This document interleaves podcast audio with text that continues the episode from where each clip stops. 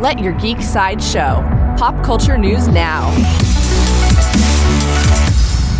Hi, this is Kitty, and here are your daily geek headlines. For fans of Spider Man, Sony Pictures has released the first official poster and teaser trailer for this summer's Spider Man Far From Home. The trailer sees Peter Parker and his classmates trying to take a relaxing summer vacation in Europe and features the first look at Jake Gyllenhaal as Mysterio.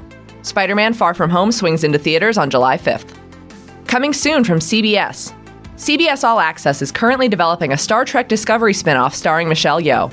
The series will feature Yeoh in the leading role as Captain Philippa Georgiou and will expand on her current role in Starfleet's Section 31 division.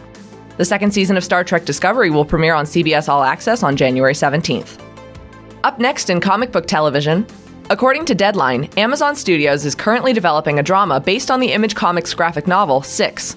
The television series, titled 13, is a sci fi thriller about a ruthless alien agent sent to Earth to track down 12 extraterrestrial renegades. 13 does not yet have a release date.